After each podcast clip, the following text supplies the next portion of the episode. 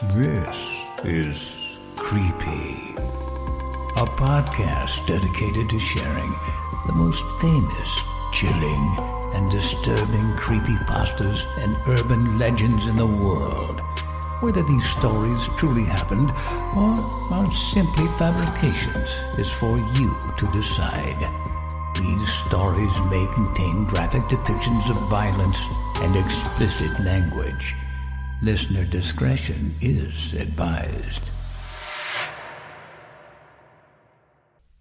The Holder of Sincerity. In any city, in any country, go to any maternity ward you can get yourself into. Find the area where they keep the newborns. There should be a female nurse watching them through the window. If it is a male nurse or anybody else is present, leave the hospital as quickly as you can. The holder knew somebody was coming.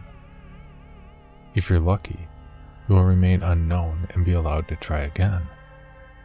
If not, well, good luck avoiding children for the rest of your life. If only the female nurse is present, however, approach her and ask, What does it cost to speak our mind?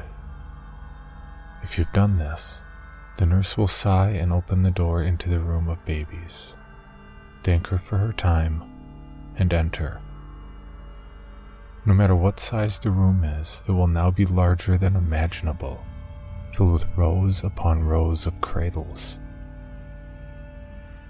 You will notice that the final cradle in the room is empty. Walk to the closest one you see and check it for an identification card. It is easy enough to spot. If these cards are not present, leave immediately.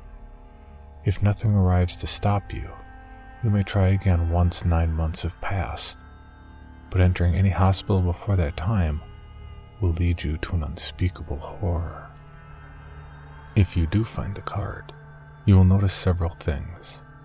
The card will bear the name of someone you have previously met, and three pictures.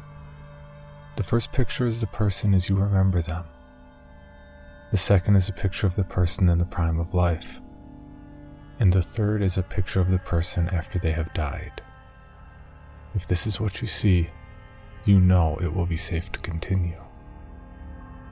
The holder is relatively kind, so he will let you choose your own path through this adventure, but only once. The babies in these cradles represent all the people you have ever met, ranging from people you have briefly met in passing to the people you love most. They are highly prone to suggestion, and the person they will become is entirely based on what you tell them. Your task is to go to each and every one of these cradles and tell the babies what they will become. You are fully welcome to lie to all of them, for their benefit or misfortune, without being harmed. You'll even be allowed to leave and continue your life. However, you give up any chance of retrieving the object by doing this. To continue on your task, you must accurately describe what you know about them, fully aware that what you say is bound to come true. This may not be very hard at first, but when you tell your friends and loved ones about the traits that cause them harm in the future, you will want to end your own life out of guilt.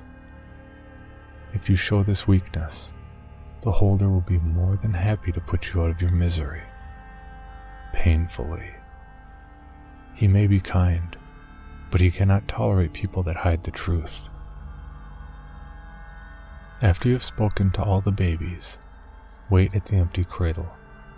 If nothing happens, resign yourself to years of watching the lives of all the people in the room without you present. Life continues to move without you and death will only claim you after the last person you have known dies. Unfortunately, these people will live for a very long time. If a doctor rushes in with a newborn baby, you know you have spoken correctly. He will place the child in the card into the cradle and walk away. The holder is pleased with you and is offering you one of the most merciful choices you have ever been given in your quest for the objects. You will quickly discover that you are the baby laying in the cradle, and the pictures on the card display you as the paragon of success, you as a corpse, and you as you are now. The picture shows the three actions you can take. The first action has attracted many seekers who feel they deserve a reward for what they have done. You can tell your infant self any number of lies about what you are, and what you say will come true, and more. If you walk out the door after that, you will be reborn. You will find that everything comes to you quite easily in life, and everybody clambers to be your friend. The truth is, this is because this is the only chance for them to feel any measure of greatness. You steal the skills and fortune of others to use for yourself, and they are left with the consequences. Your family will be stricken by poverty, paying for your many schools and interests. Your friends will be confined to lives far worse than what they could be living. Of course, this way means not only losing the object of this task, but forsaking all of the other objects as well. This desire will remain with you until it becomes too much and you take your own life. You will be sent to the lowest levels of hell for endless torture. After all, you took the easy way out. Your entire life was a lie. But your afterlife serves as the ultimate truth. The second option is to kill your newborn self. This is one of the few ways to forever escape the personal damnation of the objects. By destroying yourself, you may even be found worthy of a peaceful afterlife as your sacrifice prevented you from completing countless other horrors. However, even this ultimate gift of the holder comes at a price. Someone is bound to come after you, and it is certain they will unite them. The final option is the only one which will lead you to the object. You must tell your infant self nothing more than the absolute truth about yourself. You must tell him everything you love and fear, all your dark desires, and all your well hidden secrets. Hold nothing back, for no harm can come to you at this point. Finally, you must tell yourself about the objects. Many seekers go mad at this point, as they realize there is nobody to blame for their obsession, as it is their own fault. If you've chosen the third object and were successful, the doctor will come into the room again. He will tell you how sincerity is a devastating weapon. He will tell you about the people that spoke their minds and were punished for it, and of those who fell to ruin and death after they learned what people really thought about them. After he tells you this, he will motion for you to leave. It would be wise to obey. You will find yourself in the hallway you began at. The nurse who led you in will be holding a baby draped in a black blanket. It won't take long to realize that the baby has died. She will tell you that he choked on his pacifier, that the item intended to calm him ended up killing him. She will tell you that sincerity is similar. It is a double edged sword that can be used to console, but also to destroy.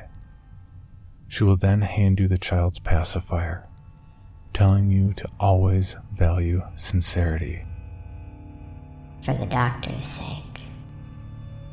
The pacifier is object 233 of 538. There's nobody to blame but yourself. For more information, including pictures and videos of the stories told on this podcast, or to suggest stories for future episodes, please visit us at CreepyPod on Twitter, Instagram, and Facebook, or email us at creepypod at gmail.com. All stories told on this podcast can be found at creepypastawikia.com and are protected by a Creative Commons license. Some rights reserved unless otherwise stated.